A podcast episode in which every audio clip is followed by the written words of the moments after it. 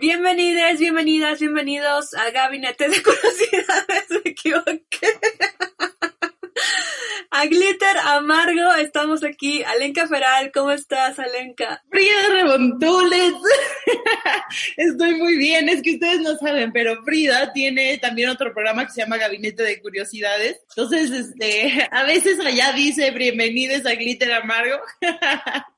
Y aquí por primera vez ya nos tocó también. ya nos cayó. Aprovecha para recomendarlo, por favor, de una vez. Gabinete de Curiosidades todos los domingos a las 2.30 por el 96.1 de FM en Radio UNAM y también lo pueden escuchar por internet en www.radio.unam.mx. Así, así es, Frida. Hoy estamos en un programa más muy, muy interesante, Frida. Vamos a hablar de las mujeres de la Revolución Mexicana. Así es, así es, así es, así es. Ya tocaba porque en otros programas hemos de repente dado algunos indicios de que tales mujeres vivieron la colita o el sentimiento final de la Revolución Mexicana y bueno, también se está haciendo una revalorización a todas esas mujeres que estuvieron en, en este conflicto armado y que sin ellas, así como sin todos los que se unieron en general, todes, pues no hubiera podido ser, ¿no? Y que las mujeres siempre se les daba como un lugar de, bueno, pues estuvieron por ahí este, echándole ganas, eh, pero pues no, o sea, realmente fueron piezas importantes, fundamentales, desde todas las trincheras, desde el intelectual, desde las periodistas, desde las enfermeras, las soldaderas, desde muchos ángulos estuvieron muy importante y desde todas las clases sociales, eso sí, este, al, al tanto, al tiro. Y es importante eh, hablar de esto, nos pareció importante e interesante porque justamente estaba escuchando al investigar sobre esto a Monsiváis hablar sobre las mujeres de la revolución y decía justo que, eh, que la revolución mexicana tenía un carácter de género muy fuerte. O sea, siempre se refería a la revolución mexicana como que era cosa de hombres. Y eso es totalmente mentira. De hecho, de no haber sido por estas mujeres, eh, no se hubiera logrado y realmente tuvieron, fueron superheroicas y muy poco reconocidas. Si le echan un ojito en internet, si ponen Google, protagonistas de la Revolución Mexicana, van a ver que primero están, pues puros hombres, justamente Porfirio Díaz, Emiliano Zapata, Francisco Madero, Venustiano Carranza, Álvaro Obregón, Pancho Villa, Calles, Huerta, y la lista es de hombres. Y no aparece ninguna mujer. En las fotografías todavía no aparecen así un chingo de hombres y ninguna mujer. Entonces, aún ahora, pues se les, o sea, no se les tiene su nombre como tal eh, al lado de estas, de estas figuras masculinas. Entonces, creo que es importante, si bien se está abriendo la puerta a recuperar a todas estas revolucionarias, pues que se les dé el mismo peso también. Que ahora lo estamos festejando en México. Sabemos que nos escuchan, ya no sé si pasaron el chisme, que nos escuchan por Argentina y otros lados de América. Entonces, bueno, eh, tal vez con ahora puedan eh, también tener una probadita de lo que fue este periodo en la historia de México. Y pues sí, estamos estrenando el billete de mil pesos, donde aparece también una de estas mujeres de la revolución que es Hermila Galindo. Ya hablaremos después de ella.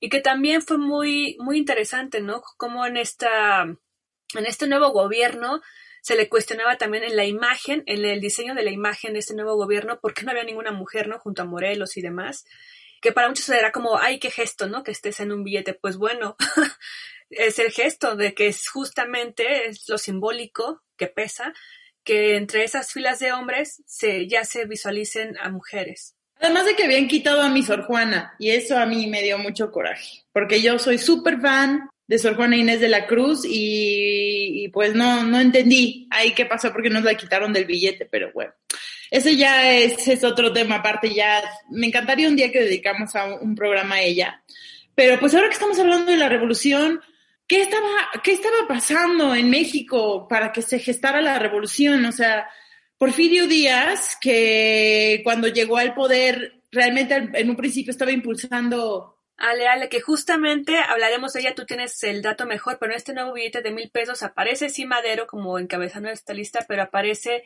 Hermila Galindo y también Carmen Cerdán, dos mujeres en el billete de mil pesos, que es el de mayor denominación que tenemos pues en este país. Creo que es un muy buen gesto. Y ese logro fue impulsado por mujeres actuales que dijeron, que hicieron su carta, juntaron sus firmas y dijeron, pues en ese billete que las pongan, ¿no? No nada más madero. Dos mujeres revolucionarias muy importantes, ambas. Y, pues justamente lo que estaba sucediendo era que Porfirio Díaz, que en un principio cuando llegó al poder impulsó el crecimiento eh, en México, eh, pues ya llevaba, o sea, duró en total 33 años en el poder y el señor no se quería ir, era literalmente una dictadura.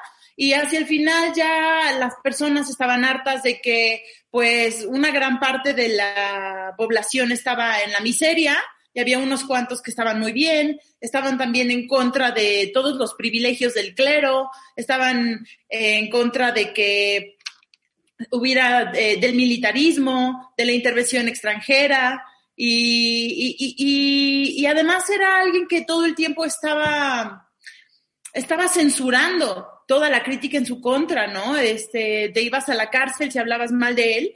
Y curiosamente es una época donde las mujeres eh, privilegiadas ya empezaban a, a, luchar por tener acceso a la universidad y a espacios públicos. Y al final del siglo XIX, el periodismo, el magisterio, la literatura, eran las principales actividades a través de las cuales las mujeres de clase media y de clase alta podían eh, prepararse y formar un criterio propio. Y de ahí salieron muchísimas periodistas que después fueron esenciales para la Revolución Mexicana y, empezaban a formar sus periódicos o, o, colaboraban en periódicos de la época, muchos de ellos que criticaban el régimen de Porfirio Díaz.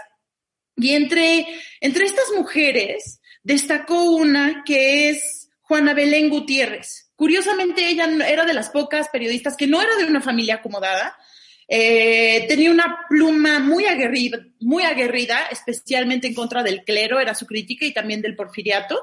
Ella nació en Durango en 1880 y era abiertamente revolucionaria, maderista y feminista. Ella se nombraba así. Y, es conocida también por ser defensora de los mineros. Fue a la cárcel por defender a los mineros. También fue a la cárcel porque fue una de las personas eh, que organizaron el primer complot para matar a Porfirio Díaz, que fue fallido, y también a los hombres los dejaron ir, pero a ella sí la mandaron a la cárcel por eso. Y cuando salió de una de sus estadías en la cárcel, fundó el Club Liberal Benito Juárez y convocó a distintas mujeres a unirse. Ella tenía una revista, un periódico, perdón, que se llamaba Vesper. Y, y dice Monsiváis que Vesper inauguró los, los periódicos de punto de vista, de, de, opinión, ¿no? O sea, que, que, que, que, externaban sus opiniones. Y su imprenta en contra del porfiriato, y su imprenta era clandestina. Fundó Vesper en 1901. Y, sí, tenía artículos de fuerte tendencia política, reclamaba días todo el tiempo, exigía que se retirara, algo que era muy valiente y que pocos hacían en la época. Y y también reflexionaba sobre el papel de la mujer en la sociedad. Algo que es muy interesante es que, pues, Porfirio eh, cierra los periódicos de oposición y encarcela a sus dirigentes. Y entonces las cárceles se llenan de presos políticos. Y a la mayoría de, de las mujeres las llevaban a una cárcel mixta, que era la cárcel de Belén. Lo que hizo que fue un poco contraproducente para el régimen de Díaz es que al mandar a todas estas mujeres y hombres eh, que eran presos políticos y muchos eran periodistas o escritores, pues se llenó de revolucionarios la cárcel y en vez de separarlos se unieron, hicieron alianzas y ahí se conocieron eh, Juana y una mujer que también fue muy importante que es Elisa Acuña Rossetti, que es fundadora del periódico Fiat Lux. Es una maestra normalista, poeta y periodista se vuelven muy amigas y empiezan a trabajar juntas también al salir de la cárcel. Un día llegó Elisa Cuña Rossetti con Flores Magón al hijo del Aguizote, que era el periódico que tenían en el momento, Enrique Flores Magón, y le dijo, literal, o sea, muy joven, le dijo, soy liberal, y ofrezco mi colaboración por las libertades del pueblo mexicano. Y, era una, dicen que era una gran poeta. Yo traté de encontrar un poema para este programa sobre ella. Dicen que era muy, muy buena. No, lo, no, no logré encontrar poesía suya en el internet. Y, y, curiosamente dicen que tiene que haber hecho una impresión muy fuerte en Flores Magón y en los hombres de su época, porque en ese momento no aceptaban a mujeres a formar parte de las directivas, pero le invitaron a ella a formar parte del centro director de la Confederación de Clubes Liberales de la República. Y así es como ella figuró en la mesa directiva de ese centro en febrero 17 de 1903. Y, y, y en el diario Regeneración, aunque era un, un diario conservador, dieron la bienvenida a todas estas mujeres y compañeras periodistas que empezaron a cobrar mucha fuerza dentro del movimiento. Y hay un pequeño texto que quedó constado en el diario de Regeneración que dice, ahora que muchos hombres flaquean por cobardía y se retiran de la lucha, ahora que muchos hombres retroceden ante el fantasma de la tiranía, aparece la mujer animosa y valiente, dispuesta a luchar por nuestros principios, que la debilidad de muchos hombres ha permitido que se pisotee y escupa.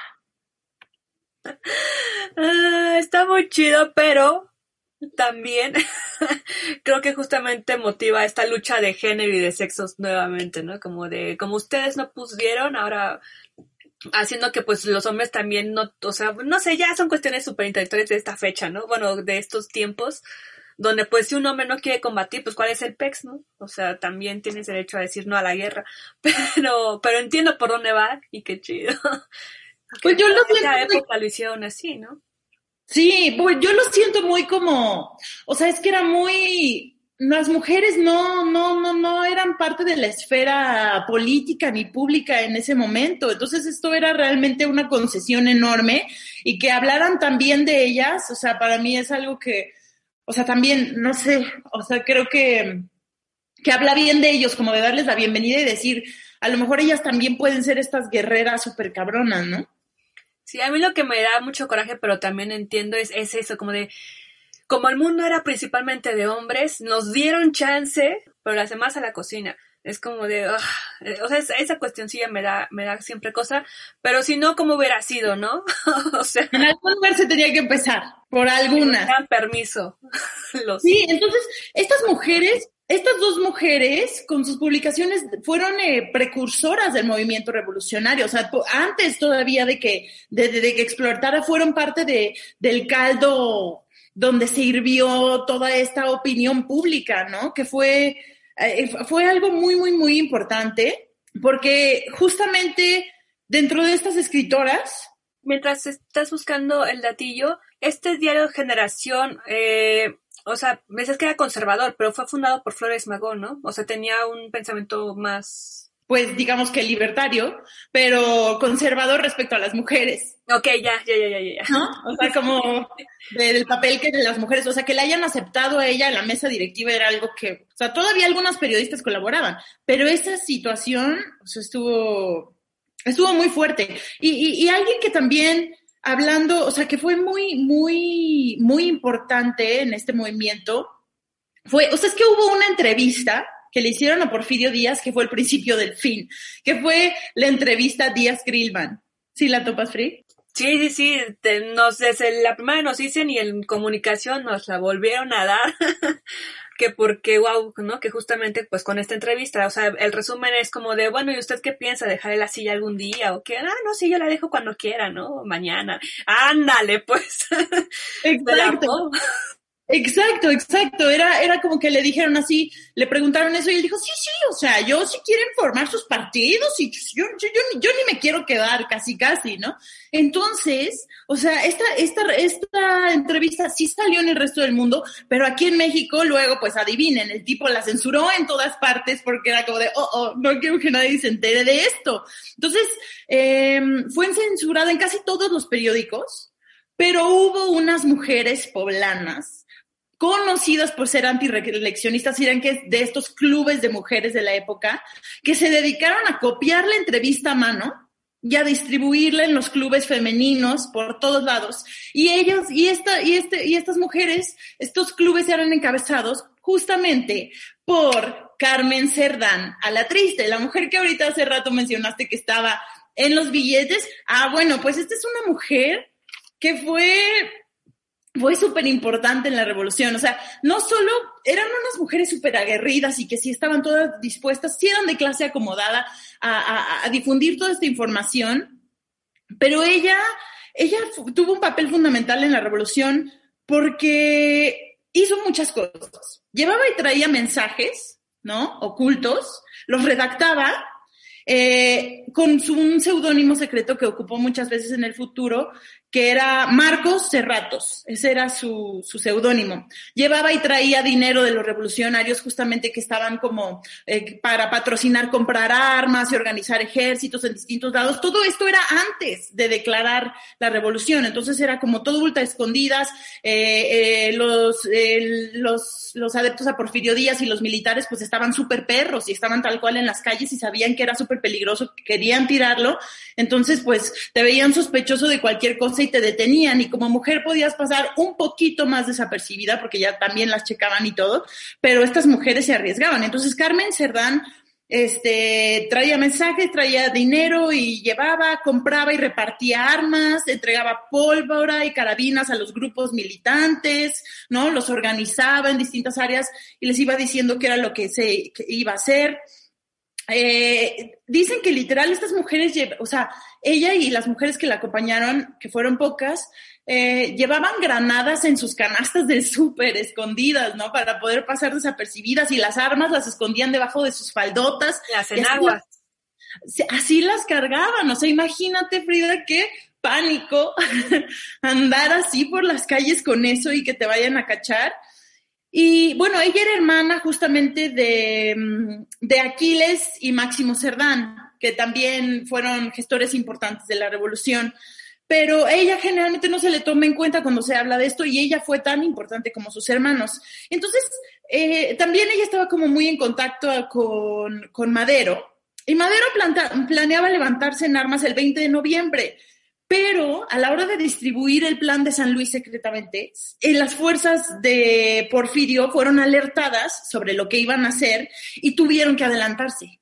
Sí, sí, sí. Ahí nada más para aportar en ese momento precisamente es que eh, justamente salió la entrevista y, o sea, se filtró mucho para que no llegara aquí a México y Porfirio regresó y todo bien en general, o sea, por así decirlo.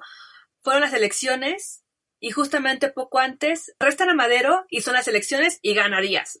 entonces, por eh, Porfirio Díaz, entonces como de, ah, me la hicieron, me la hicieron. Entonces se llena de rabia, se va a Estados Unidos, ahí es donde redacta el plan y mientras ya en todo el norte de México se empieza a gestar esto, pero tú dices, en Puebla también, ¿no? Se empezó a hacer la traducción de esta entrevista, o sea, por todos lados empezó ahí a brotar bastantes cosas. Sí, entonces lo que sucedió es que Carmen, junto a su hermano Aquiles y Máximo, se organizaron para defender la casa de Santa Clara, cuando ya vieron que era inminente que venían por ellos. Y es que en la casa de Santa Clara se resguardaba una buena provisión de armas, ¿no?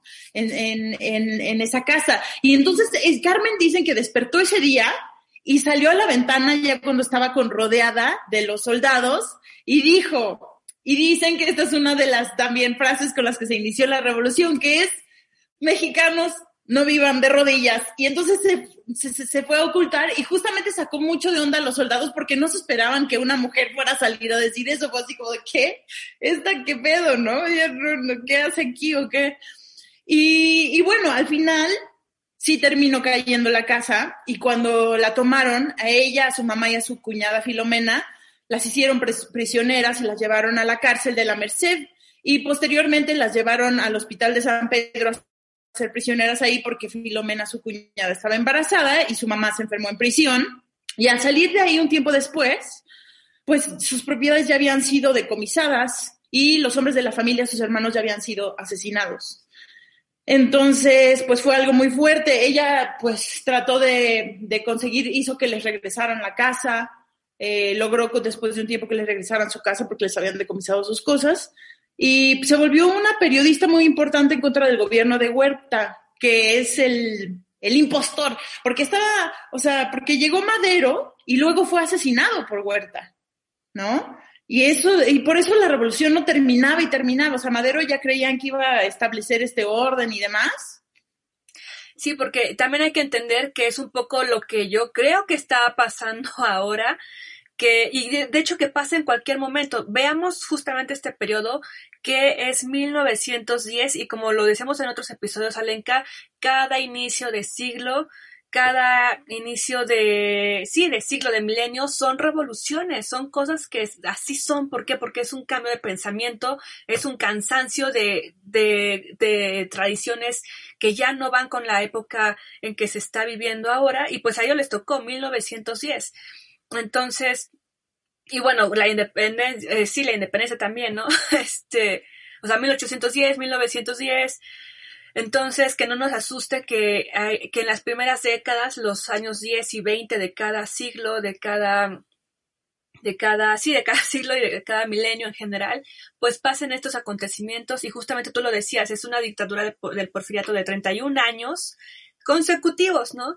Porque antes ya también había sido presidente y luego venía otro presidente y otra vez Díaz y otra vez otro presidente y así, pero ya de corridito, pues fue todo lo que se denominó el porfiriato y, y, sí, entonces cuando Madero salió con su plan de San Luis y dijo, oigan, con esto los, yo llamo a todos los mexicanos a que se levanten el 20 de noviembre, o sea, el 20 de noviembre, o sea, prepárense porque el 20 ya es para que salgan pues con todo, ¿no?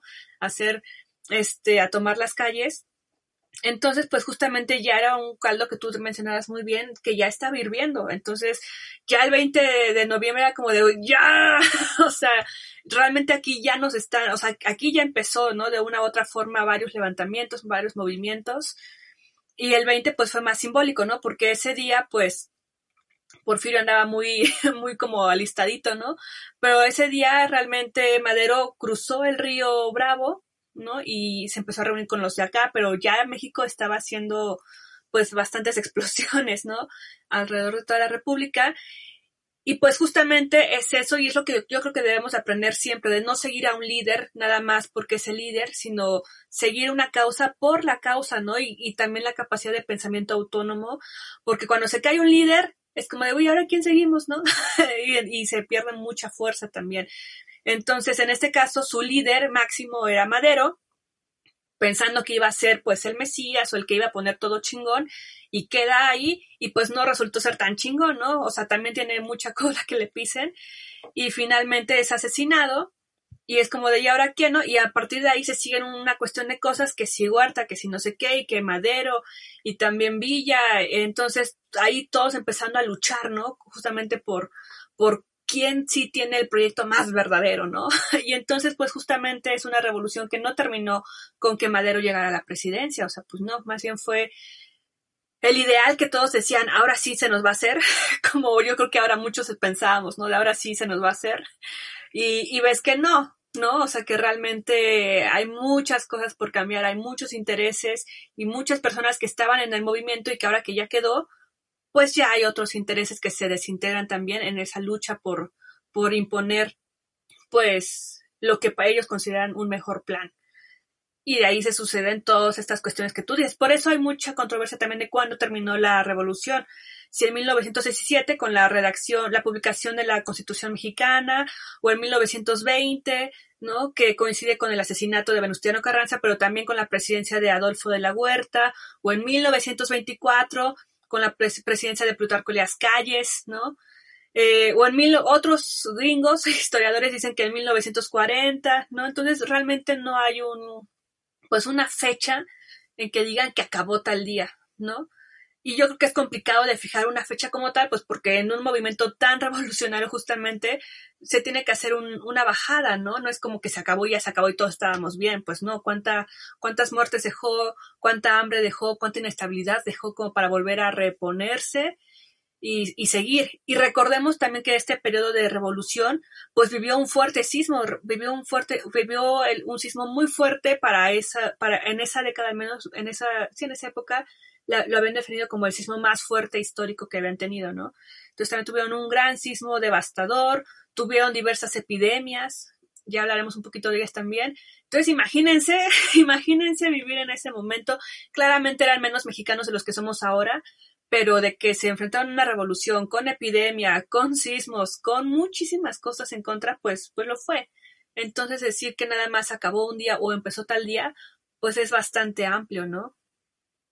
Sí, y, y especialmente porque había distintas facciones con distintos intereses y a la hora de morir Madero y entrar Huerta, que casi todo el mundo estaba en contra porque lo llamaban un traidor, lo cual, lo cual había sido, pues muchas, muchas mujeres periodistas repudiaron al traidor a través de publicaciones como Las hijas de Cuauhtémoc, que justamente eso nos liga un poco al episodio que teníamos sobre mujeres en su tinta, donde hablamos sobre sobre estas mujeres de esa época que crearon los primeros periódicos, que les recomendamos que lo chequen en YouTube.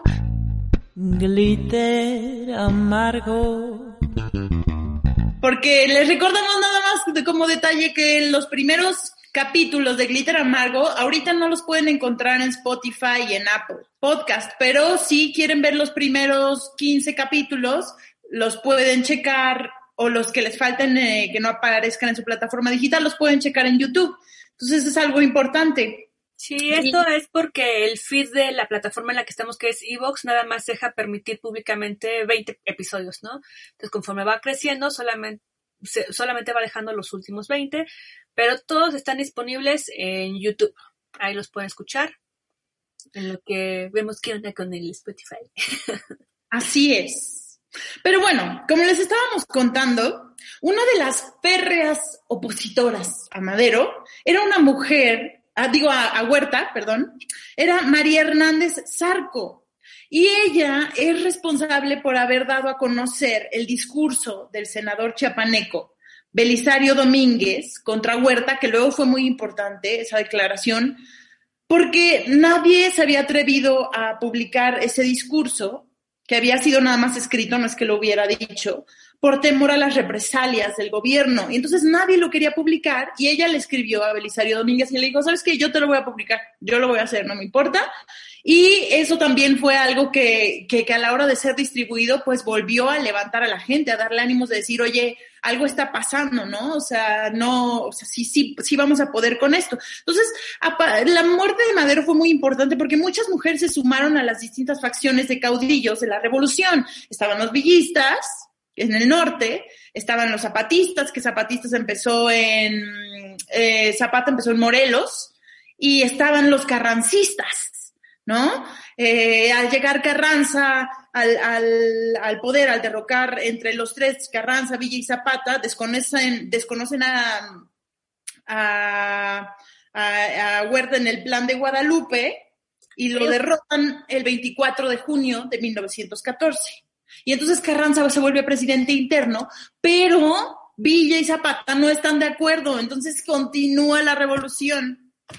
Y ahí es donde entran en estas mujeres Frida, estas mujeres que seguían a los hombres, estas mujeres como las soldaderas, las adelitas, estas mujeres que literalmente dicen que iban iban descalzas, Frida, detrás del, del, ejército, iban caminando, no eran como estas periodistas que pues eran adineradas y tenían, no, estas son el otro lado de las mujeres revolucionarias, las que iban a pie y además cargaban a las cazuelas y a los hijos, entre ellos había madres, había niñas adolescentes, todo tipo de mujeres que a la hora de a veces morir sus esposos tomaban las armas y continuaban ellas, este, al llegar a distintos poblados, ellas eran las encargadas de ir y buscar gallinas y maíz, y ver cómo alimentaban a los soldados, Frida.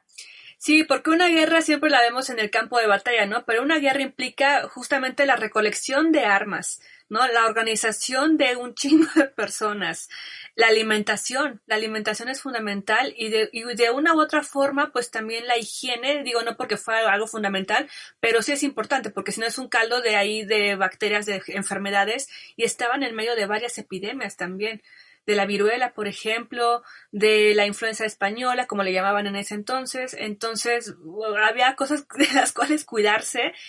Y, pues sí, realmente estas mujeres fueron muy importantes para toda esta gran organización, que es como, pues sí, toda una orquestación, que como todos los movimientos lo sabemos, de repente dices, pues todos, todos tienen cola que le pisen, ¿no? No, no era un movimiento perfecto, se rompían también muchas versiones y, eso pasa, ¿no? Digo, incluso nos pasa actualmente. Pero el punto es de que de una u otra forma mm, todo México, bueno, los que se quisieron levantar en armas, se unieron contra al menos esta dictadura de 31 años, ¿no? Ya que la quitaron fue como de, bueno, ahora qué vamos a hacer? Y entre ellos empezaron a, a debatir, ¿no? Toda la silla presidencial como tal. Pero, pero al menos pues ya habían quitado justamente al, a este Porfirio Díaz. Lo digo porque ahora que estaba viendo Canal 22 hace un fin de semana, pero también está en su en el perfil de Canal 22 lo pueden ver, tiene una sesión de conversatorios con mujeres en la revolución. Y entonces son actrices que entran en personaje, ¿no? Y, interpretan a cada una de estas mujeres. Y me gusta mucho porque creo que tiene mucho valor para las nuevas juventudes, eh, primarias, secundarias, demás, en las cuales pueden conocer a estas mujeres. Eh, y en los comentarios, en los comentarios de, esa transmisión, veo que dicen, ay, pues sí, muy mujeres y muy chingonas, pero se unían a, la, a los a los deseos de terceros, ¿no? O de otros hombres. Y es como de, ay, siempre lo ven de lados bien raros, ¿no? no se no va por ahí, ¿no? y, y bueno, o sea, creo que es importante como ante la opresión, pues se levanta, uno se levanta y se une y ya que lo, que lo derribas, pues ya habrá otras discusiones que seguir. Pero, pero pues bueno, nada es perfecto. Y con ello, Alenka, hacemos un recuento. Ya hablamos de Carmen Cerdán, ¿no? Que es parte de estas mujeres intelectuales, periodistas, luchadoras. Pero ahora vamos con las enfermeras. ¿También nos hablaste ya de Sarco? Sí. Sí, sí, sí. Sí, Sí, sí, sí, justo platicamos de, ella como distribuyendo el discurso de Belisario, Domínguez. Perfecto. Y ahora vamos con una parte también muy importante, que es el cuerpo de enfermeras, en, pues en esta revolución, que justamente en el norte es donde se empezaron a, a armar. Tú me mencionabas la primera, la fundación de la primera Cruz Blanca, Sí, así es. Elena Arismendi, a cargo, Madero la puso a ella a cargo de, de, de, esa nueva rama que era la Cruz Blanca, porque la Cruz Roja mexicana no quería formar parte de la revolución. O sea, ellos no querían, estaban más con Porfirio, y no querían meterse en problemas, entonces no querían ayudar, pero pues está, eran conscientes de que, pues, y eso es algo que también uno no piensa respecto a las, a las revoluciones y a las guerras, como tú decías, Frida, pues todos los muertos y lo importante que, que, que es tener doctores y enfermeros que, que, que, rescaten a los, a los heridos que van quedando en el camino. Entonces ella, ella fundó la primera Cruz Blanca. Así se llamaba, la Cruz Blanca Neutral y que, que gracias al voluntariado de todas las personas que se unieron, pues también lograron pues hacer un buen cuerpo, ¿no? De, de enfermería. Y justamente, bueno, posteriormente, Leonor Villegas, que ella fundó la revolución, perdón, ella fundó la Cruz Blanca Constitucionalista, así es como lo bautizó, la bautizó en esta segunda como temporada o etapa, y justamente fue que a ella se le unió la Adelita, la famosa Adelita, se llamó Adela Velarde Pérez y ella justamente era de familia acomodada, pero al ver todo este, esta, ahora sí que esta revolución, dijo, no, yo no puedo estar aquí tranquila en mi casa, ¿no? Ella siempre quiso estar en la medicina y en estos temas de la salud. Entonces, con 14 años se salió de su casa y se fue a presentar, a reportar con esta mujer eh, de la Cruz Blanca y le dijo, a ver, aquí estoy, yo me quiero unir a sus filas, acépteme, ¿qué vamos a hacer, no? Entonces, a partir de ahí fue que, bueno, varias mujeres empezaron a hacer este, este cuerpo, gran cuerpo de la Cruz Blanca Constitucionalista, y era una brigada itinerante, como tú lo mencionabas, que eh, salió de Laredo hacia Ciudad, Ciudad Juárez y empezaron ahí pues a, ofrecer todos estos servicios de, de, salud, ¿no? Y de rescate. Y de ahí pues se hizo muy famosa Adela, porque pues aunque fueran enfermeras no es que estuvieran nada más con un trajecito ya, o sea, no tenía, como estaban en plena movida, enfermeras y todo, pero tenías que llevar tu carabina 30-30, este, todas tus municiones para poder pues también defenderte, ¿no? En cualquier, eh, en cual, pues sí, ante cualquier, ante cualquier atentado. Y pues bueno, eh, ella fue de las más destacadas, también atendió a heridos y llegó, o sea, con toda esta brigada llegó hasta la Ciudad de México en 1914, imagínate. Eh, y de ahí pues se hizo, bueno, sí, por su gran destreza y eficacia, también este logró destacar, como lo mencionábamos, ella era parte de las que estaban en contra de Huerta. y lamentablemente Adelita, pues después de todo este servicio que, bueno, se le consideró una veterana de la revolución, y esto lo cuenta a más detalle Elena Poniatowska en el libro Las soldaderas, que es una buena recomendación para entrar en, más en estos temas de las mujeres en la revolución. Y fue miembro de la Legión de Honor Mexicana. Eh, Adela Velarde, la Adelita, murió en el 71 en Texas, en Estados Unidos, y sí es una cuestión un tanto triste porque falleció en la pobreza, un tanto olvidada, y pues sin todo este gran reconocimiento. Otra recomendación del libro, ya que estás hablando de la, de la vida de las soldaderas, es un libro que hizo una mujer americana llamada Rosa E. King, que se llama La Tempestad sobre México. Ella se dedicó a seguir a estas mujeres y a hacer una crónica al respecto de, sus vidas, ¿no? Y justamente hablaba de lo, de lo aguerridas que eran, de lo, de lo, de lo organizadas que estaban. Em, otra cosa que no se menciona de, sobre estas mujeres es que eh, tanto ellas como las que se volvieron, pues tal cual soldados ellas mismas, eh, iban, eran de, toda la caravana que iba avanzando, eran las que tenían, eran las que les iba, tenían la peor suerte de todos. O sea, si de por sí a los soldados les iba mal, ellas les iba peor. ¿Por qué? Porque ellas estaban, o sea, eran las últimas, eran las menos importantes, eran las que a veces tenían que ir encima de los trenes porque ya no había espacio para ellas abajo, abrazadas allá arriba. Te digo que había entre ellas este, adolescentes, mm, sí, tenemos fotos de los Casasola, el archivo Casasola, ¿no? Donde están estas mujeres, eh, como decían de mosca en los trenes y demás.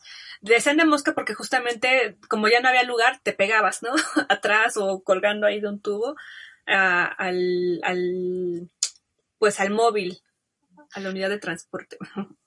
Sí, y entonces este realmente lo vivían muy rudo y algo que es muy importante destacar ahora que estamos hablando de la valentía, el heroísmo y, todas estas mujeres que contribuyeron eh, y el lado positivo de ello. Otra cosa que es muy importante destacar en este programa es que también hay que destacar la violencia que hubo contra las mujeres en la revolución. El cuerpo de la mujer, el cuerpo de la mujer se, eh, fue sinónimo de motín, de guerra en esa época. Entonces, las violaciones eran demasiado comunes. O sea, y entre las distintas facciones del ejército, llegaban a los pueblos y abusaban de las mujeres, se las llevaban, las violaban, era parte de, o sea, los mismos Villa y Zapata era, eran el motín, era lo que podías, ok, después de toda tu chinga, pues vas, ¿no? Vas, date. Tal cual. sí, muy cabrón. está muy, muy, muy cabrón. Sí, está muy cañón porque justamente varias de estas mujeres intelectuales, sobre todo, pero también de las soldaderas o de las que fueron las comandantas, la coronela y demás, reconocen cómo estos importantes hombres les dieron permiso, les abrieron la puerta para que pudieran ser quienes son, ¿no?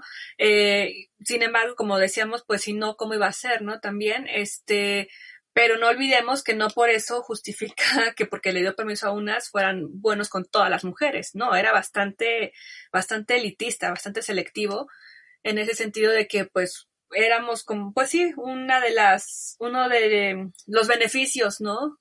Al asaltar las casas y demás, las haciendas, los pueblos, etcétera. Y que además a estas mujeres que les dieron permiso, como tú mencionas, eh, pues se sabe que, se vestían como hombres, hay fotos de ellas vestidas como hombres, actuaban como hombres para hacer, para estar, para encabezar estos ejércitos de los que ahorita tú nos platicarás, de estas mujeres, pero, pero tal cual, se, se, transformaban en hombres en ese tiempo para que les pudieran dar esa seriedad y esa importancia, ¿no?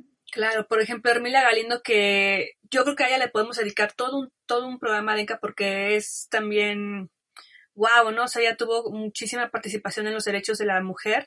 Ella era muy, pues muy delicada en sus adornos de cabello, usaba coronas de flores y demás, ¿no? Pero cuando las ves en sus fotografías donde tenía que ir a plenos y demás, justamente como tú lo mencionas, eh, tenía que, o sea, se vestía de, de pantalón, muy seria ella, ¿no? Con sus lentes circulares y, y, eso me recuerda también la moda que vino en los años 90 con las sombreras.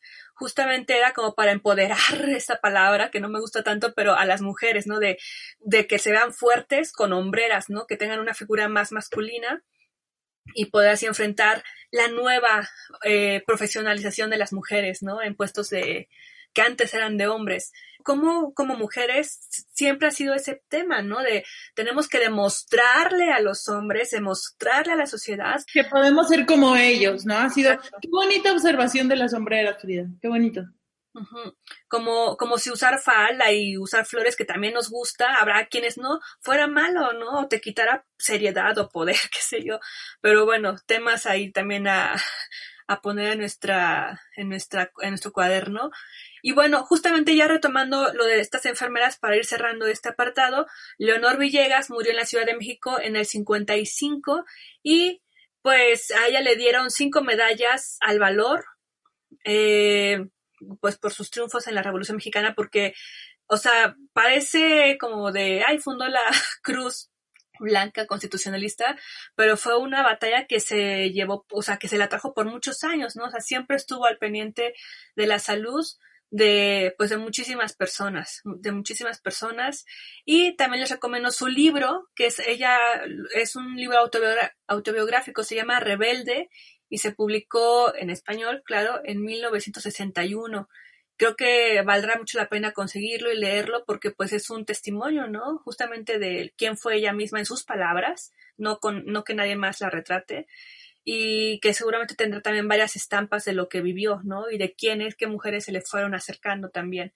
Esto pues en el lado de las enfermeras y que pues les agradecemos también muchísimo siempre, ¿no? O sea, imagínense ahorita también en la pandemia que hemos estado viviendo, eh, pues el cuerpo de enfermería, eh, en general el, el personal de salud, pues sí han sido personas que han estado 24 horas desde hace ya casi, vamos a cumplir casi un año, ¿no? Ahora en marzo. Entonces, pues sí, también nuestros respetos a quienes estén o tengan eh, familiares en este sector de la sociedad, el sector salud, y si son mujeres más, ¿no? Porque como sabrán, luchan también con tener a la familia, tener el hogar, tener el trabajo, ¿no? Su propia salud. Entonces, bueno. Glitter amarga ahora en el aspecto de las que están, pues justamente como tú dices, a pie de calle, ahí en la trinchera realmente, junto a las granadas, con las carabinas y demás, pues tenemos a Rosa Bobadilla. Ella nació en Capulac, Capuluac, ajá, de Mirafuentes, en el Estado de México. Es una mexiquense, el 4 de septiembre de 1875, y vivió años pues los años más intensos, ¿no? Como todos los de esa época del porfiriato, y fue testigo justamente de la explotación de los campesinos porque ella era campesina y del sector proletariado que padecía los bajos salarios, como tú decías al inicio, ¿no? Todo este abuso. Recordemos que en esa época pues existían o sea, los trabajadores, obreros o agrarios demás, aunque tenían ya sus, derechos como ciudadanos libres, pues eran tratados realmente como esclavos, o sea, existían las tiendas de raya que no está asociada a las tiendas de raya es como yo tenía una, yo tengo una empresa, tengo una algodonera y a mis trabajadores les pago 100 pesos, ¿no?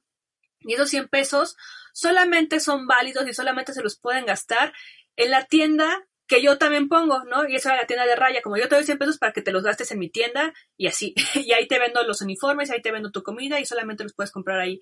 Entonces, imagínate, ¿no? Era una esclavitud, pues, digo, no hemos salido de la esclavitud moderna, pero era, era pues bastante choqueante, ¿no? En ese momento también de no poder al menos decidir dónde gastar tus ingresos, en las haciendas, por ejemplo, los derechos de los ciudadanos no eran respetados.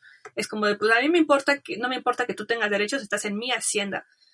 Entonces, pues e, era bastante, bastantes cosas las que se vivían, pues desde, desde los campesinos, ¿no? Y, del sector proletario, que, pues bueno, tenían también largas jornadas de trabajo y cero prestaciones. Digo, no es que ahora todos tengamos prestaciones, pero, pero realmente vemos un, pues realmente una historia, ¿no? Que debemos de, de considerar a la fecha también. Y la coronela zapatista fue secretaria de Acción Femenil de la Confederación Nacional Campesina. Esto también fue un logro bastante importante para, para ella y para todas las mujeres y para la época en general, ¿no? En 1911 se levantó en armas en San Lorenzo de las Guitarras, esto es en el Edomex, en el Estado de México, al frente de 50 hombres para combatir las injusticias de las autoridades y hacendados. También participó hasta 1919 en más de 168 acciones de armas que certificó el Genovevo de la O, otro personaje histórico, y estuvo en la prisión de Tenango del Valle, en el Estado de México, del cual pues no estuvo mucho tiempo, salió bastante rápido, digo, para el tipo de encarcelamientos que habían en ese entonces. Y al inicio de la revolución, Rosa se, se fue, se fue, ahora sí que se fue a la bola, siguiendo a su marido Severiano Casas. Y aquí es donde se ponen las cosas gruesas también, porque, bueno, eh, a su esposo Severiano Casas lo nombró Emiliano Zapata, eh, que él iba a ser, ¿no? El que se iba a poner a comandar a todos esos que estaban siguiéndolo, que eran 50 personas y luego 300 y así poco a poco. Pero al poco tiempo Severiano Casas cayó muerto, o sea, bueno, le cayó una bala, ¿no? En una de las batallas y como Emiliano Zapata ya sabía que, o sea, ya conocía el trabajo de Rosa, la esposa, ahora sí que Rosa, la esposa, dijo, ay, pues yo te nombro a ti, ¿no? Este, con el mismo grado que tenía tu marido, tú vas a ser la coronela. Y esto muchas veces, pues es fácil de nombrar a alguien, pero difícil de aceptar por muchas personas, ¿no? Pues en este caso no. Ella fue nombrada la coronela por Zapata y toda la gente que ya seguía al esposo dijo, claro que sí, tú eres nuestra comandanta, porque eres la esposa, pero también por tus propios, o sea, porque has sido una chingona, eh, llevándonos, lidereándonos, cuidándonos y sabes hacia dónde vamos, así que vamos a donde tú vayas, nosotros vamos. Y de ahí se le unieron muchísimos hombres, mujeres, e incluso se comenta que llegó a dirigir a mil hombres, pero yo creo que es porque les fueron, le fueron juntando tal vez varias personas. Los que sí se contabilizan son como 200, 300 campesinos. Pero bueno, finalmente eso es, eso es algo también importante de la Revolución Mexicana. Todo lo que se unieron no eran militares, no eran policías, o sea, no, no tenían un entrenamiento en las armas o, o en la guerra, en la pelea, ¿no? Realmente eran como tú, como yo, campesinos, trabajadores, obreros, que es, estamos hartos, tú dame una pistola o yo encuentro una pistola y vámonos, ¿no? Entonces, pues eso también traía, pues imagínate, difícil, ¿no? De organizar personas sin mucho conocimiento en, pues, en, en, en la guerra, ¿no? En, en, la, en el arte de poder dirigir ejércitos y demás porque siempre vemos, ¿no? Cómo eran los, el ejército británico y la tostada y demás, que pues eran muchas personas realmente con esta mentalidad de yo sé cuáles son mis cuál es mi combate, sé cuál es mi táctica y demás, ¿no? Aquí en México fue a la limón, como dicen, o sea, fue ahora sí que levantémonos todos y a ver qué sale, ¿no? Pero con mucha pasión. Entonces eso también es difícil de, de guiar a las personas con tanta pasión. Sí, yo escuché que, que, por ejemplo, de esos ejércitos, el que estaba muy bien organizado era el de, el de Villa, más organizado que, que los demás, el del norte, eh, y que de pronto ese, ese se había vuelto a veces un problema con las mujeres, porque ellos estaban muy bien organizados, pero al final las mujeres como literal traían colgando la cazuela y todo para preparar las comidas y demás, a veces se iban quedando atrás en partes donde, donde tenían que estar muy bien organizados y era de pronto como de, no, pues es que no las podemos traer de cola porque se vuelve más riesgoso a la hora de atacar, pero también luego justamente mencionaban cómo las necesitaban, porque al llegar siempre a nuevos poblados, ellas eran las que iban a buscar las armas también, eran las que iban a buscar las gallinas, el maíz, para armarlos, armar los itacates y como tú misma dijiste hace rato, alimentarlos, ¿no? Sí, no imagínate, o sea, que, que, y por eso fue digo, vemos muchas películas, por ejemplo, la de Como agua para chocolate, donde se ve que estaban los ricos, así muy ricos, y de repente llegaron a, a despojarlos, ¿no? Y es como, ay, ¿con qué derecho me quitan mis cositas y mis hijas y todo? Y es como, pues sí, así fue, o sea, o sea, ningún lado fue realmente tan bueno, ¿no? O sea, a los ricos les tocó una caída muy fuerte, eh, violación también de muchas personas, pero ahora sí no sé aquí qué decirnos si como Maquiavelo el fin justifica los medios, no lo creo, pero digo, al menos en la revolución lo vimos, o sea, es algo que no ni siquiera podemos usar porque ya pasó y así fue, ¿no? Entonces hay muchas películas, muchos libros que nos dejan ver varias caras de la revolución, eso también es importante verlo. Pero bueno, continuando con Rosa Bobadilla, eh, salió triunfante de muchas batallas contra los federales y en 1916 Zapata le entrega un predio en Cuernavaca, pues por todo su reconocimiento y cerca del centro de la ciudad, de hecho, a un lado de un lugar llamado Los Lavaderos. Y esa zona ya en la actualidad se conoce como el sitio de la Coronela. Y bueno, hasta la fecha la Coronela ha sido, es un emblema, ¿no? Tanto de Cuernavaca como del Estado de México, de la Ciudad de México y en general como de las mujeres, pues comandantas, ¿no? Bueno, la coronela de la Revolución Mexicana. También participó después de la revolución en la Liga de Comunidades Agrarias, eh, sí, concluida la lucha y hasta los años 50 cuentan, este, hay, hay algunos testimonios que durante los 15 de septiembre, imagínate Lenka que durante los 15 de septiembre, en pleno zócalo de Cuernavaca, eh, la reconocían porque era la que se ponía a tirar con su carabina 30-30 eh, balazos, ¿no? Así de ¡La revolución! ¿no? Entonces todos eran como, ¿qué pedo que anda tirando balazos? Y era como, ah, es la coronela, déjenla, porque pues ella tiene todo el derecho, ¿no? Digo, actualmente está súper prohibido tirar balazos. Este, pero bueno, es, es uno de los rasgos que le destacan por allá en Cuernavaca. Y finalmente falleció en Cuernavaca en los años 60, en 1960, y fue sepultada en el panteón de Acapatzingo, Morelos, y su lápida reza. Descansa en paz al lado de Dios y de los héroes. Nuestra coronela, nuestra coronela Rosa Bobadilla. Y hay una foto donde, la vamos a postear también, donde como tú dices, vestido, sombrero, las balas, la carabina, todo ahí, ¿no? Sí, yo vi algunas, yo vi varias así vestidas con, con pantalón y demás. Y eh, ella fue, pues, la coronela Rosa Bobadilla, pero también dentro de muchas mujeres que estaban en, con las armas tomar, podemos destacar varias. Les voy a dar rápidamente, o sea, algunas líneas sobre ellas para que puedan investigar más y podemos pasar al siguiente tema que es bonito. Alenka, nos tienes una recomendación literaria muy bella. Tenemos también aquí a María de la Luz Espinosa Barrera. En 1910 le fue otorgado el grado de teniente coronel por el general Emiliano Zapata al demostrar gran valentía, coraje y habilidad como jinete. Carmen Vélez, conocida como la Generala, comandó cerca de 300 hombres que luchaban en los estados de Hidalgo y Tlaxcala. También está Clara de la Rocha, en 1911, durante la toma de Culiacán, Sinaloa, fungió como comandante de una guerrilla. También está María Quintera Semeras, participó en 10 enfrentamientos y por sus méritos alcanzó el grado de coronel en el ejército villista, coronela. Ángela Jiménez, experta en el manejo de explosivos, obtuvo el grado de teniente en el ejército villista y Petra Herrera, que formó su propio ejército integrado por mujeres, autonombrándose generala. Peleó al lado de las fuerzas maderistas con el asalto a la ciudad de Torreón, Coahuila, y se, bueno, ahí es donde se expulsó a las fuerzas federales. Gracias a este, a este ejército de mujeres que formó muchas mujeres por destacar, pero vamos cerrando este para que vayamos a esta recomendación que nos tienes. Sí, justamente les quería platicar sobre Nelly Campobello, que nació en Chihuahua en 1900 y fue una coreógrafa muy destacada, que estuvo mucho tiempo trabajando en Bellas Artes y también fue maestra en Bellas Artes. Desafortunadamente Nelly Campobello tiene una historia de terror que, no sé, valdría la pena este, tal vez dedicar un, capítulo a ella, pero si no, eh, investiguen su historia, es muy, muy, muy interesante. Pero además de ser coreógrafa, escribió un libro muy hermoso que se llama Cartucho, Relatos de la lucha en el norte de México.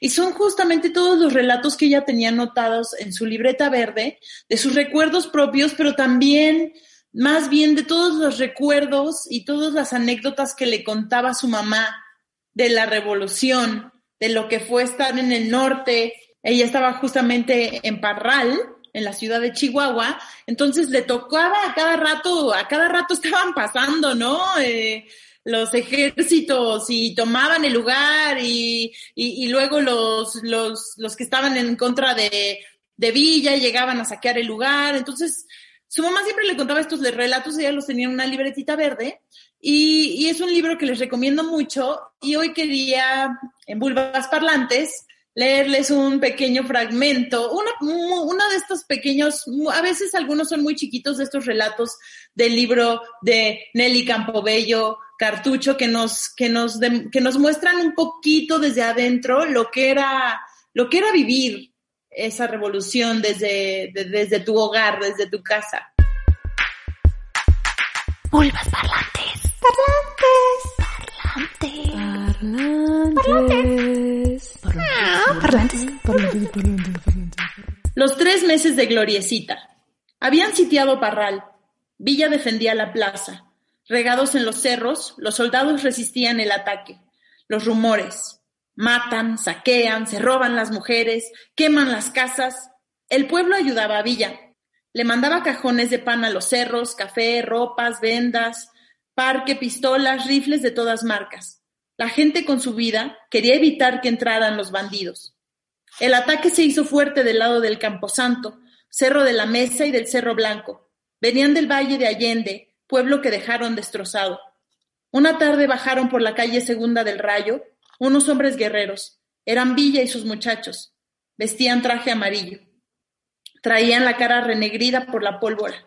Se detuvieron frente a la casa de don Vicente Cepeda. Salió Carolina con un rifle con el que ella tira los 16 de septiembre. Se lo entregó a Villa. Él se tocó el sombrero.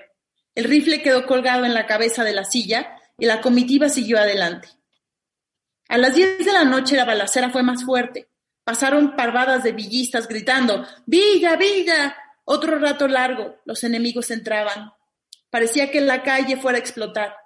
Por las banquetas pasaban a caballo, tirando balazos, gritando. Comenzó el saqueo. Mamá contaba que al oír los culatazos de los rifles pegando en las puertas, les gritó que no tiraran, que ya iba a abrir. Decía que había sentido bastante miedo. Entraron unos hombres altos, con los tres días de combate pintados en su cara, y llevando el rifle en la mano. Ella corrió desesperada donde estaba Gloriecita, que tenía tres meses. Al verla con su muchachita abrazada, se la quitaron besándola, haciéndole cariños. Se quedaron encantados al verla. Decían que parecía Borlita. Se la pasaban con una mano y la besaban. Los ojitos azules de Gloriecita estaban abiertos y no lloraba. Se le cayó la gorrita, los pañales, quedándose en corpiño, pero parecía que estaba encantada en las manos de aquellos hombres. Mamá esperó. Uno de ellos, llamado Chon Villescas, levantó una mantilla, se la puso a la niña y se la entregó. Se fueron saliendo de la casa. Muy contentos se despidieron. Dieron la contraseña para que otros no vinieran a molestar. Iban gritando que muriera Villa y tirando balazos para el cielo. ¡Glitter amargo! ¡Qué fuerte! ¡Qué horror! A mí me daría pavor que mi bebé la esté enrolando ahí. no, y todos, qué bonita, qué bonita. No sabes si se te la van a llevar o... Imagínate, pero al mismo tiempo fue lo que lo salvó que, que, les gustó la niñita, que ella no estuvo llorando en sus brazos y entonces les dieron la contraseña. Lo que me gustó de este relato también, o sea, además de que denota mucho como toda la atmósfera y el aire, justo lo que dices, del terror, la tensión, pero al mismo tiempo de tratar de como, de, ay, mostrarte muy, ay, no pasa nada y calmado y, y, por otro lado, eso de les dieron la contraseña, ¿no? Y qué curioso que tenías que tener, o sea, si te daban, si entraban a tu casa y revisaban y te daban una contraseña, era para que si alguien más llegaba a querer meterse, tú les dieras la contraseña y entonces ya no se iban a meter contigo, iban a salir adelante. Otro relato del Exacto, sí, qué relajo, ¿no? De, no, esa contraseña ya no es válida, o esa no, no sé, o esa es de los maderistas, nosotros somos los, lo que sea, villistas, ¿no? O sea, imagínate, sí es un relajo, pero Ay, sí, tengo que eh, al ver varias historias de la revolución eh, es interesante. Justo hay una película, se me fue ahorita, eh, se me fue el nombre, pero es quien dirigió Pueblo de Madera. Ahorita está disponible en Netflix, eh, que retrata un poco también la revolución, ¿no? Cómo llegan y que es, sabido, ¿no? Que llegaban, te tocaban y te decían, es, digo, si eras hacendado, rico o eso, te decían, estás con nosotros o no, ¿no? Entonces, estás con nosotros, danos para la banda eh, y nos vamos, ¿no? Pero si no, por las fuerzas. Pero aunque tú fueras de muy buena onda y dijeras, oigan, yo apoyo a, o sea, yo los apoyo, pues aún así estaba el, el riesgo, ¿no? De que pues si se te llevara una hija o la tostada o que te dejaran pues completamente eh, fuera de tu casa incluso. Entonces, por las buenas o por las malas era medio rudo, pero, pero sí hay muchos retratos de esto justamente que tú mencionas. Al punto que también uno de estos relatitos muy breves habla de cómo, pues, como quedaban súper saqueados los pueblos y demás, y había como mucha pobreza, porque además imagina, Fri, o sea, ya no había distribución de alimentos en algún momento, ¿no? O sea, ya, o sea, era muy difícil recibir alimentos, este, verduras y demás, y, y, pues como llegaban y saqueaban los jardines, o muchas veces quemaban, o sea, esto fue, fue antes, fue, estaba leyendo hace poco sobre, sobre cuando llegaron los franceses, ¿no? después, tiempo antes de la revolución, unos 60 años antes, y, que justamente pues llegaron a Puebla y, en Puebla habían quemado unos jardines hermosos los mexicanos, em, llenos de manzanos, ciruelas, naranjas y demás, justamente los tuvieron que talar todos porque si no entonces dejabas ahí que llegaran a, tener que comer, ¿no? Entonces había un desabasto de comida muy cabrón y, y, y, me pareció muy interesante que hablan de que estaban resguardándose en una ex panadería, un lugar que ya ni era panadería, una, unos, en un pueblito, unos mexicanos, y llegó Villa y entró y les dijo, ¿qué? ¿Aquí hacen pan? Y, y, y, las personas que estaban ahí se veía tan sospechoso que estuvieran en una panadería y no hicieran pan que dijeron, o sea, decían, no, o sea, si le digo que no y ve que eso es sospechoso me mata, porque también así eran, ¿no? Entonces era así como de, sí, sí, hacemos pan, así de, bueno, ¿qué necesitan para hacerme pan? Pues harina y, y dulce, ¿no? Y, y, él hacía, bueno, se los voy a mandar. Y se los mandó y tuvieron que conseguir a un amigo que les dijera cómo hacer pan para hacer pan y terminaron volviéndose, terminaron volviéndose panaderos para surtir a Villa del pan que necesitaba y que quedara contento al respecto. Ay, sí. También, digo, ya recomendamos aquí a varias mujeres, pero también se me hace importante destacar eh, pues el trabajo de Juan Rulfo, ¿no? Que tenemos que nos retrata justamente todos estos pueblos fantasmas, todo este abandono posterior a la revolución, donde, o sea, el llano en llamas, Pedro Páramo, ¿no? Eh, donde te describen lugares fantásticos pareciera, ¿no? Porque, o sea, te describen eso, pueblos fantasmas, ¿no? Gente que murió de hambre, gente que murió por la revolución, que murió por que no había comida y quedan ahí como fantasmas, como como huellas del tiempo. Frida, acabo de tener una epifanía gracias a ti, una gran revelación. O sea, yo este, ahora entiendo diferente a Pedro Páramo. Perdón, o sea, yo siempre, o sea, he leído Pedro Páramo. Me gusta, pero ya van dos veces que lo leo que yo decía, sí, así, pero no para tanto. Ya sé que soy un ignorante, ya sé que, que, que todo el mundo, o sea, pero tengo que decir las cosas también como las, como las pienso con todo y saber que no voy a quedar nada bien ni nada culta y demás, pero ahora que me, ahora que me lo dices, digo que creo que también es muy honesto y está bien padre de pronto escuchar así como de no le entiendo, ¿no?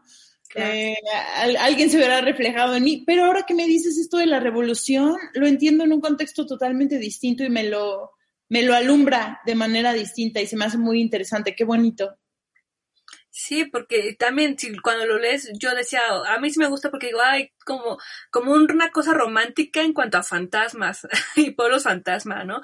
Pero cuando entiendes en ese concepto, o sea, pues claro, no es ninguna fantasma, o sea, es una, o sea, es como darle esta ficción a, algo súper terrible, ¿no? Que era, pues, cómo quedaron los pueblos en México, cómo quedó todas estas haciendas, eh, cómo que, sí, lugares fantasmas, lugares que un día tuvieron esplendor, sea un pueblo chiquito, grande, mediano, una hacienda y que quedaron pues devastados justamente y que una de esas técnicas que tú mencionas es pues justamente de, de planeación de guerras incluso, ¿no? Donde lo principal es desabas, o sea, cerrar caminos, cerrar caminos de, entrada y salida de mercancías justamente pues para provocar hambre, para evitar que lleguen este refuerzos, eso es una, una clave, ¿no? Una básica como de cerrar fronteras, cerrar caminos para evitar el, la llegada de alimentos, que es pues se te empieza a morir la gente. Así es, Frida. Glitter amargo. Es muy interesante. Ahora, yo la verdad no, nunca me había metido, creo que te estaba comentando fuera del aire y se los digo. Ahora me encantó investigar este programa. Eh, lo disfruté muchísimo. Yo sí soy como ese meme del perrito así de, no sé si lo topan, pero es uno que dice así como que están en un salón de clases y se ve el pizarrón y así de, eso, es que eso, eso lo viste en la primaria y así de, yo en la primaria y sale el perrito con, con su, con su regla esa transparente, así como viendo el pizarrón a través de la regla para ver cómo se ve así todo curioso y dije, eso soy yo, o sea, no sabía nada bien de la revolución y esto como que lo disfruté mucho y me alumbró y y estuvo increíble, Frida, me gustó mucho. Sí, está padre. Yo creo que yo también sufro mucho del sistema bancario que en el que México nos ha puesto en general América Latina, ¿no? Donde un adulto te dicta bla bla bla bla bla bla bla y te echa libros al cerebro como si fueras un bote de basura y te lo aprendes. Entonces, esa educación bancaria a mí no, no, me ha servido mucho, por eso me encantó entrar a la, UAM, a la UAM en general, pero a la UAM Xochimilco, porque tiene un sistema muy diferente, un sistema activo, ¿no? De enseñanza-aprendizaje y, y es diferente. Entonces creo que si ahorita de, adultos nos ponemos a revisar los episodios de nuestra historia en general, lo vamos a ver muy diferente de cuando nos los enseñaron en la primaria porque a huevo te lo tenías que aprender a mí me ha pasado con muchas cosas que me puedo investigar ahora que se supone que me las tenía que aprender en la primaria. Digo, órale, es que ahora las veo con mucho más sentido, de forma más hilada. ¿Por qué no nos enseñan de una forma diferente la historia en las primarias? Digo, que sí. claro que haber profesores y profesoras muy buenas, pero, pero en general el sistema de dictar, aprender y tirar en un examen, vomitar lo que memorizaste, pues creo que no, no funciona. Sí, estoy de acuerdo y además estamos dando, dando luz a cosas que de todas formas no, no están generalmente en, en los libros, ¿no? Y dar espacio a estas otras, eh, a, a, estas mujeres, a quitarles los velos, como, como hemos dicho en otros programas.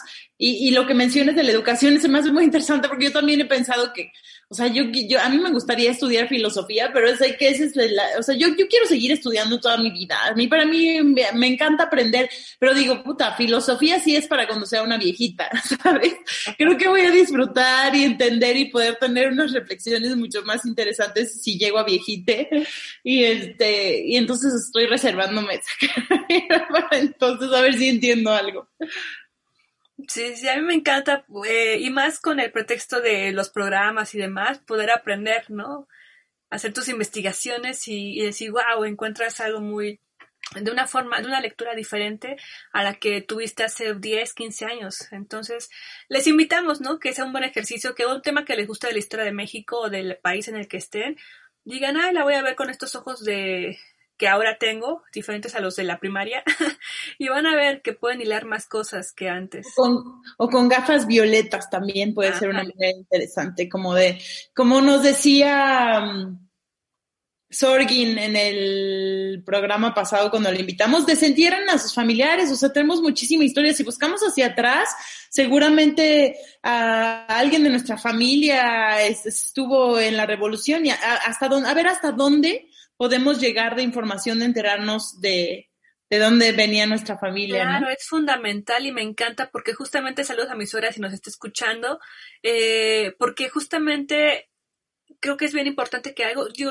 yo no tengo hijas ni nada, pero es lo que me han dicho que últimamente las generaciones como que ya no les interesa mucho saber quiénes fueron los abuelos, mis abuelos, ni nada, ni preguntan ni nada, ¿no?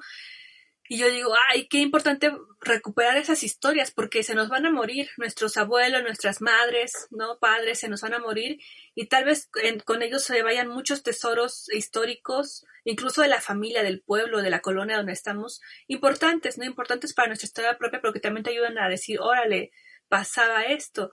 Eh, yo sí soy muy curiosa con mi familia y por ejemplo les pregunto, oigan, y desde las historias de terror, de a ver cuáles eran los espantos y aparecidos de por aquí, hasta todo, ¿no? Y qué hacía mi abuela y qué pasó y demás, y te, y te cuentan, y eso creo que es muy rico.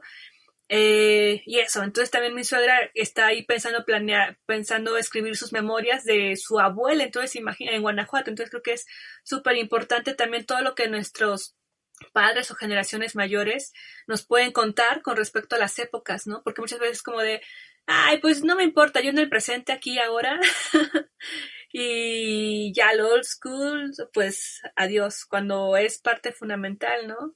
y es muy hermoso. A mí también mi abuela, eso que dices de las historias de terror, ahorita me hiciste recordar como mi abuela, que es oaxaqueña, tiene unas historias muy interesantes de terror que siempre nos contaba de la ciudad de Oaxaca y que seguramente pues, pues que tienen, o sea, ahorita no me acuerdo, pero como son, ellos son de, son zapotecas, por parte de, la familia de mi papá oaxaqueña son zapotecas, y, y, creo que teníamos ahí, saben, todos tenemos ese tipo, ese típico, era familiar de, ya sabes. Me encanta, sí. no quiero decir que de Don Benito, pero la neta no, creo que no era él, era alguien más, pero, pero lo voy a investigar por ahí. Entonces, pues les invitamos a eso a que vean su historia personal de sus familias, ¿no? Y cómo se relacionan con, con, la, con la historia que han vivido y que nos tiene hasta ahora, aquí con tecnología y demás, pues logrando hacer recuerdos del pasado para aprender y seguir en un futuro pues mejor, ¿no? Sin tanta repetición. ¿Y qué cosas que no vamos a encontrar en el Internet, Frida? Hoy lo descubrí con la poesía que traté de buscar de, de, de esta mujer que les mencioné hace rato, de Elisa Cuña Rossetti. Y pues justo eso me dio un poquito de tristeza y al mismo tiempo pensé, bueno, o sea, es, por un lado es triste y por otro lado es algo positivo de que todavía, todavía hay, hay mucha información allá afuera que, que encontrar. El Internet no lo tiene todo, no tiene todas las verdades ni las respuestas. Así es, así es. Hoy, me hoy que estamos grabando el programa vi que eran los 20 años de Wikipedia. Dije, ya 20 años de Wikipedia. ¿No? Y este cañón, y ahora según todo lo encuentras en Wikipedia, también hay que ver, yo, yo creo que Wikipedia ha crecido mucho porque justamente lo que se le criticaba de que era pésima, le fue echando más ganitas, ¿no? Pero sí, no todo está en Internet, no todo es Wikipedia, hay muchas cosas que siguen ahí ocultas, listas para que las encontremos y podamos subirlas a la red para que tengan esta difusión. Así que si te encuentras por ahí los poemas un día, Lenka, súbelos. Lo voy a hacer, Frida. Pero bueno, nos tenemos que ir, Free. Ha sido un placer, como siempre, estar contigo y con ustedes, donde quiera que estén. Espero que hayan disfrutado este programa tanto como nosotros disfrutamos hacerlo para ustedes. Sí, muchísimas gracias. Y pues esto fue Glitter Amargo. Nos escuchemos en la siguiente emisión. Adiós. Glitter Amargo.